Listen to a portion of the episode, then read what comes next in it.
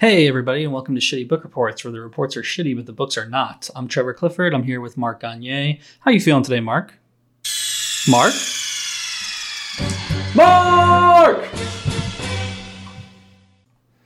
Wow, you guys have no idea how long I've been waiting to do that. Uh, that idea came to me when we first started maybe talking about doing solo episodes, which has actually been longer in the making than you think. Um, we're celebrating a special occasion because Mark is not with me today because he recently became a father. We don't always talk about our personal lives here on Shitty Book Reports, but I'll leave it at that. Mark is not with me today on this episode because he's a little busy right now, um, as you can imagine. So, congratulations to Mark. I'm sure our small listener base will be celebrating with you in the birth of your daughter. Um, to get right down to it, this is the first of what uh, we're calling a mini-sode, which is basically one person isn't available, but the other person is. Um, and basically, what I'm going to be doing today, I'm trying to keep it short and sweet, trying to keep it, uh, you know, in the form of a shitty book report. And my idea for my first mini-sode is um, you guys have heard me talk on the podcast before about how there's probably no perfect way for me to cover Proust, um, the famous novelist, French novelist. Uh, he wrote seven books that are collectively considered one novel called In Search of Lost Time, sometimes translated as Remembrance of Things Past. We'll get at we'll get into that in a second. But I figured, you know, I've always been so nervous about covering Proust, and it's like, oh, if I do an episode about Proust, it'll have to be, you know, a three hour long. Like, I basically, I was building it up in my mind that it wasn't going to be a shitty book report. It was going to be something that was like so representative of who, who I think is god among men, of novelists and stuff like that. And then I decided, you know, this opportunity of recording an episode without Mark I could do something truly in the spirit of a shitty book report.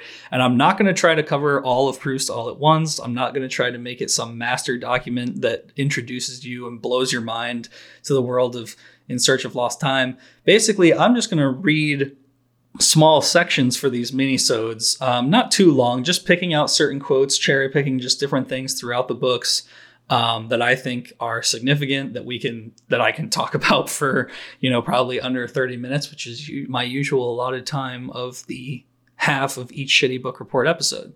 So um, let's get right down to it. Who is Proust? You've definitely heard me talk about him on the podcast before. Um, he was born in 1871. He's a total rich kid. He's famous for his extreme lack of health.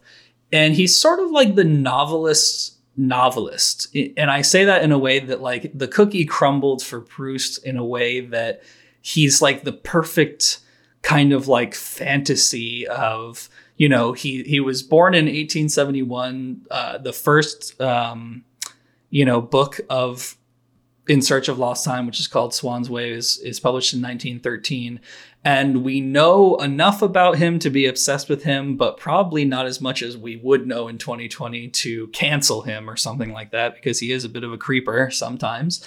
Um, but he's like this novelist, novelist because he's like the perfect kind of combination of like an introvert and an extrovert. He was sort of like a socialite going to parties and stuff. But then the end of his life is sort of this massive explosion of what everyone truly, every person who's a writer truly wishes, you know, in secret that they were living the extremely unhealthy uh, life of Proust, where his health starts to decline somewhere. Um, you know, I think in like his like 40s or something like that, he stops going to parties, he stops being a crazy Paris socialite, and he starts writing this novel that is like the grandest of all novels. It's literally about time itself. It's less about characters than it is about the mm, space that exists in between people, places, time, and things that probably sounds a little bit confusing. And for some people, you know, you can just describe that book, and for a lot of people, they'll just say, hell no. All I want to hear is like a good story with good characters, and that's it.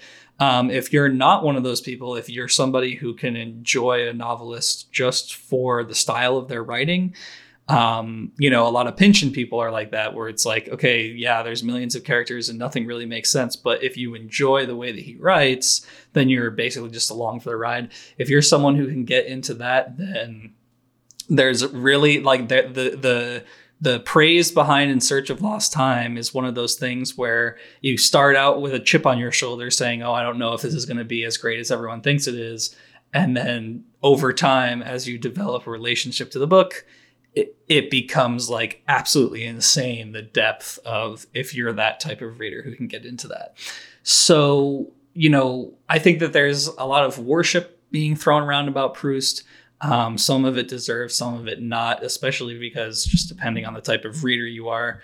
Um, but I happen to be the type of reader that, you know, for whatever reason, big books aren't scary. Love big books because there's more of them to enjoy. And Proust had a lot to say, and he wasn't a succinct person.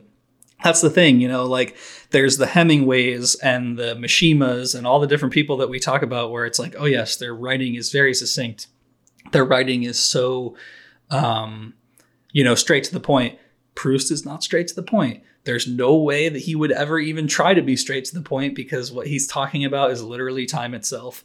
Um, and i think you'll see that as i pull out these snippets and these mini-sodes just how kind of convoluted his writing is. Um, another cool thing that makes him sort of like a novelist novelist is you know swann's way is published in 1913 it's got the classic story of it was rejected like a dozen times by all these different publishers. Like no one wants anything to do with this weird guy who writes like 10 pages about you know waking up. Like the first 15 pages of the book i think are about him waking up as a child and a lot of people were like what the hell dude? We don't get it um, so he's one of the rare cases where he actually self-published you know like in today's era that would be like self-publishing your book on Amazon and just saying, you know, go for it. And he published his first novel himself in 1913. He obviously he had friend he was like a rich kid, so he had friends in the literary circle already in Paris. And to a lot of people that was embarrassing. Like they were like, dude, you published your own book, like you paid for the binding yourself, like that's not how you gain respect. Like you can't just like write whatever you want and then put it out there. And lo and behold, you know, the book has been translated and edited, you know, a few different times by a few different groups of people. Um, but lo and behold, you know, what Proust put out in Swann's Way the first time people really started reading it and they were like, holy shit, like this guy has the gold. Um, but it takes a certain type of person to get into it. And then from there like i said the novelist novelist he spends the rest of his life you know s- s- several years locked away in one room writing a 7000 page novel about time. So you know it's it's sort of like one of those things where if if the pretentious if you're have a sensitive meter for the pretentious and what i'm saying right now is having you running for the hills then maybe um, in search of lost time is not for you. But if you're not running away and maybe you're curious about, wow, there's like these books out there that could be a lifelong companion uh, of mine, then you should get into it. And that's another thing that I would say, like, before I dive into this reading and start explaining more about Proust, he definitely is sort of like a companion for life. I am, you, you can hear in my voice and just in the way I talk about him on the podcast, like, I love Proust I'm obsessed with him. The only book that I've fully read 100% is actually Swann's Way, the first one. I'm in the I'm in like the last quarter of what is sometimes translated as within a budding grove and other times it's translated as in the shadow of young girls in flower or something like that very convoluted titles very convoluted sentences in these books um, it's a journey. It's really it's also because the lack of like def, like super defined characters doesn't really matter in the books. I personally have found that I can read half of a Proust novel, go read an entire other book in between, then pick up right where I left off. Maybe I'll go back a chapter if I feel like it, but really I can start in the middle of a paragraph and just be like, "Damn, this guy's crazy." Because all you really need to know is that the setup is for all of these novels is the basic setup of like almost every literary career where it's like the thing that he's writing is semi autobiographical so some of it is going to be true from his life most of it is not going to be true and it's an amalgamation of all these different people he knows. But every like for instance swann's way the first novel incredibly complex incredibly about you know all these emotions and how like when you grow up you know, you can never go back home again and like all these crazy things. And it's basically at the at its core though, it's only a subplot of him talking about his own life and then he this guy that his dad knew who he has a crush on his daughter. Like there's a 400 page book out there that's just about that. And that's kind of crazy. Um, you know, but it works if you get into it. It really works if you get into it. Another thing that, you know, makes him again that novelist novelist is the story supposedly behind the, his explosion of passion, which again was later in life. He wasn't one of these guys who was like, I wrote my first book when I was 18. I'm so awesome. I think he, you know, in 1913, I can't do the math in my head that quickly, but he was like in his 30s or something when he finally decided, like, okay, I'm going to stop being a rich piece of crap, you know, because he didn't have to wor- worry about money his whole life. And then he's like, I'm going to, you know, batten down the hatches and actually write something amazing. But that epiphany supposedly came, and this is like the famous scene that's somewhere in like the middle of Swann's Way. You'll definitely hear it, you know, referenced in in other like you know literary things. Is um, the explosion of the epiphany of the novel supposedly came from when he dunked, uh, you know, there, there's a little French cookie called Madeleines, and he dunked a Madeleine into some tea and ate it at his mom's house when he was, you know, in his 30s or something. And his mind like exploded with these memories of like childhood, that taste and that smell and everything. And then he was like, okay, I'm off to the races and I'm going to write a 7,000 page novel about time and memory. And if that's something that kind of interests you, then you should definitely check him out. And if it interests you even a little bit, then you'll start to understand like, okay, there really is something here. There's not like, you know, I think I think, you know, part of this podcast has also been as we pick up different classics and stuff, I definitely felt this. I talked about this when I read Madame Bovary it's just one of those things where it's like, okay, Madame Bovary is supposed to be some classic book, like let's read it. And then when you read it, it's like, wow, it's definitely a classic for a reason. And Proust is definitely like that too, where it's like, you know, the people haven't he hasn't been taking up 7,000 pages of binding space uh, in the bookstores for over a hundred years for no reason. Like, you know, once you get into it, it's you're there for life, and you you're ready to read even different translations or different like different kind of things. I actually am kind of a defender of there's like these translations by this guy I'm holding in my hand right now called C.K. Scott Moncrieff. and he was the only single person to translate all of Proust into English. And he himself was a little bit of a genius. Um, but a lot of people disagree with his translations because they're a little bit wacky. Some of Proust's reputation for run on sentences and really confusing shit kind of comes from the English translation of Proust by Moncrieff. But I kind of dual worship both of them because the the kind of like the combination that came together out of his translations is really amazing. But also I have to kind of like give that with a grain of salt because when I go and look at other translations, like there's there's another like famous more modern translation that is a little bit less page count, a little bit less dense by I think Lydia Davis and a group of other people who translated um, In Search of Lost Time. And when I look at my favorite quotes like Moncrieff versus the newer editions, it's like the same idea is there. So it's like kind of stupid, like when people are like, oh, like it's so different or whatever. And he was actually more succinct. That's not really true. Like the basic still like core concept is there where it's like, okay, this is one of my favorite quotes. Now I'm gonna see if Moncrieff like butchered it, and it's almost never the case. Like it's actually never the case. Like it's just a different way of saying the same thing because Proust was a really complicated guy, and obviously, you know, French into English, English into French, there's going to be some differences in what people think is is the truth. So um, let me just dive like doing this first minisode, doing it by myself. I just thought I would read the very first paragraph of Swann's Way. I've literally read this to other people like in my life, just like, hey, if you want to check out Proust, like this first paragraph is totally very representative actually of you know Proust. And actually, I think maybe something that I'll do towards the end of this episode is maybe I'll do the uh, the thing that me and Mark do sometimes, where I do first sentence, last sentence, because I wouldn't be surprised if Proust was succinct in that way, even though people say he's long-winded. So let's dive into it. I'm going to read the first paragraph, which is about half a page long. And you'll see, um, you know, you'll get maybe used to his winding sentences. So this begins, it's called Overture. It's the very first sentence of In Search of Lost Time, the very first paragraph. For a long time, I used to go to bed early. Sometimes, when I had put out my candle, my eyes would close so quickly that I had not even time to say, I'm going to sleep. And half an hour later, the thought that it was time to go to sleep would awaken me. I would try to put away the book, which I imagined was still in my hands, and to blow out the light. I had been thinking all the time while I was asleep of what I had just been reading, but my thoughts had run into a channel of their own, until I myself seemed actually to have become the subject of my book a church, a quartet, the rivalry, the rivalry between Francois I and Charles V. This impression would persist for some moments after I was awake. It did not disturb my mind, but it lay like scales upon my eyes and prevented them from registering the fact that the candle was no longer burning.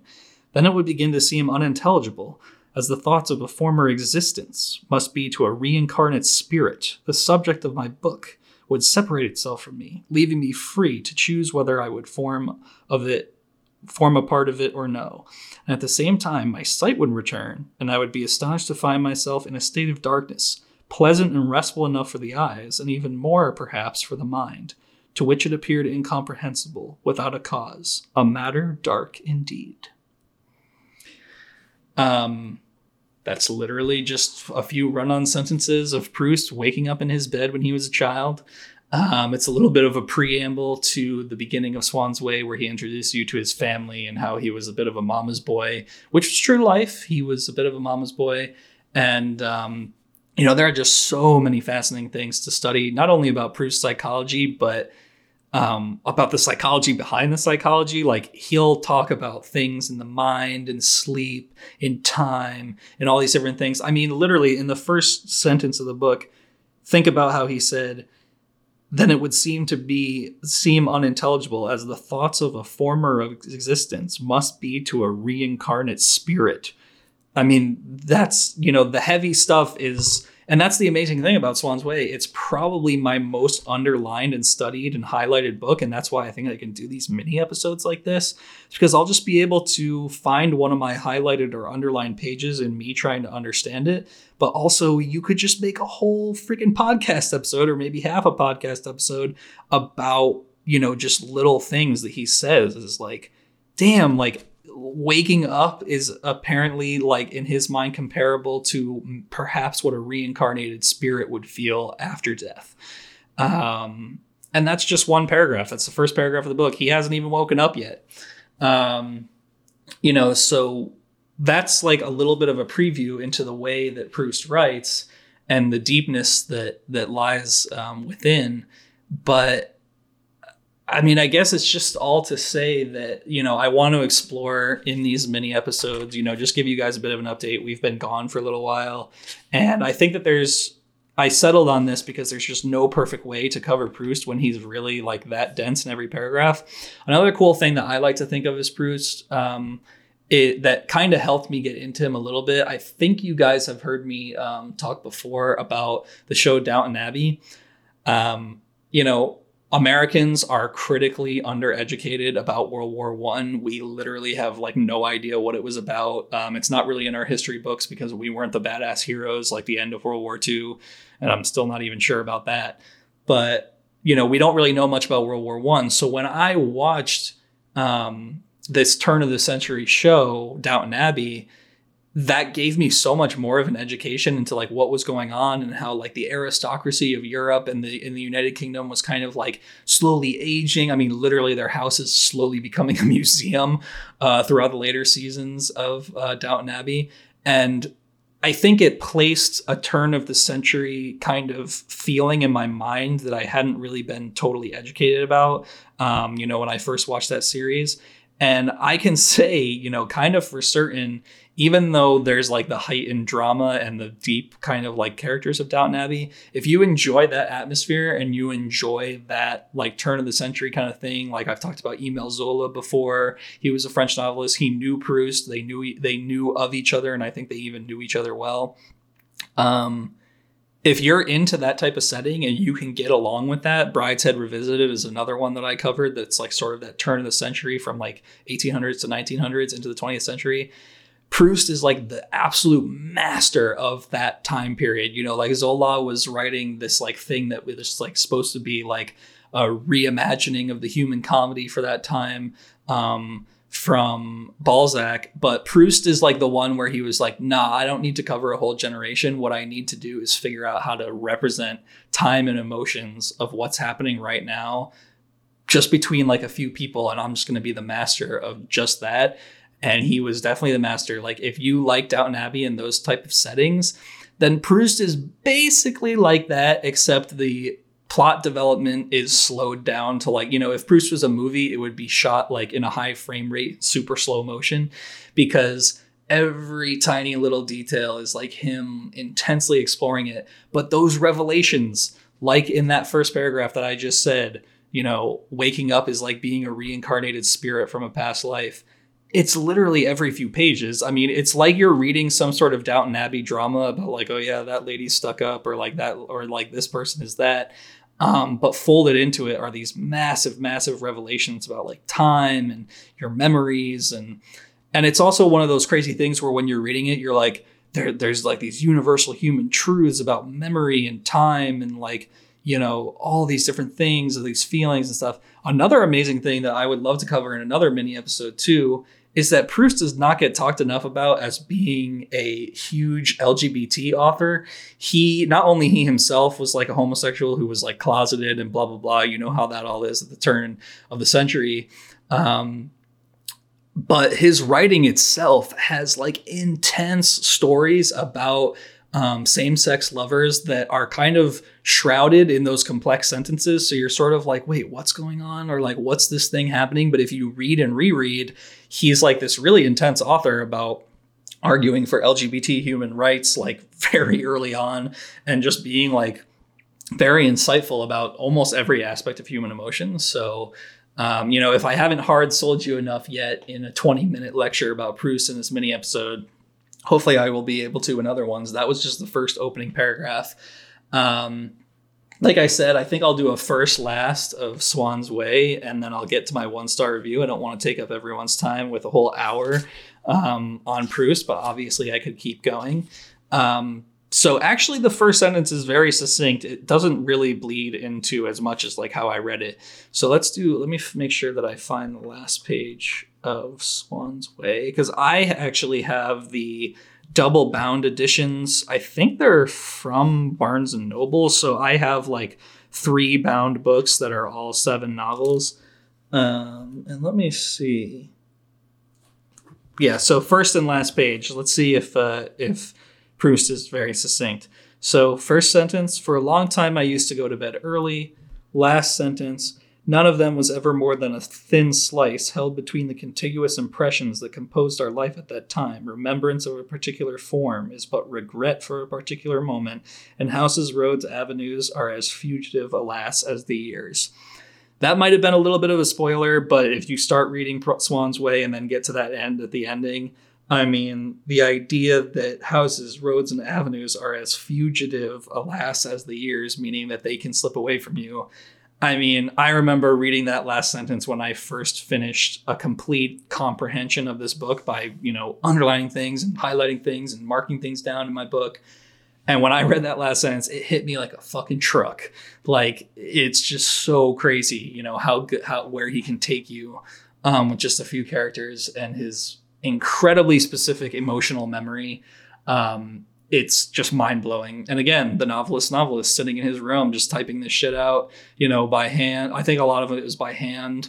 Um, I've seen some of those original proofs in a museum somewhere, and you know, no one can come for Proust. So I mean, that's why he's the novelist novelist, and just all around just amazing. So if you want to check him out, you definitely should. There's probably going to be more mini-sodes where I just take out little quotes from Proust. Um, but this was an introduction. Probably next time I'll just get more into it and summarize his crazy life less which by the way is fucking crazy. I've read two Proust biographies, and there's some shit in there that will make you uncomfortable um, if it's true. But it is what it is. People from the turn of the century were different than we are now. I have a one star review from Jason in Goodreads. He said, I didn't really get the cookie thing. Seriously, dude, just grab some ding dongs and move on. I think the stuff about the Lady Madeleine was also really confusing. I read maybe 15 pages before skimming a bunch. Full stop. Um, Unfortunately, Jason, you missed out on a lifelong companion.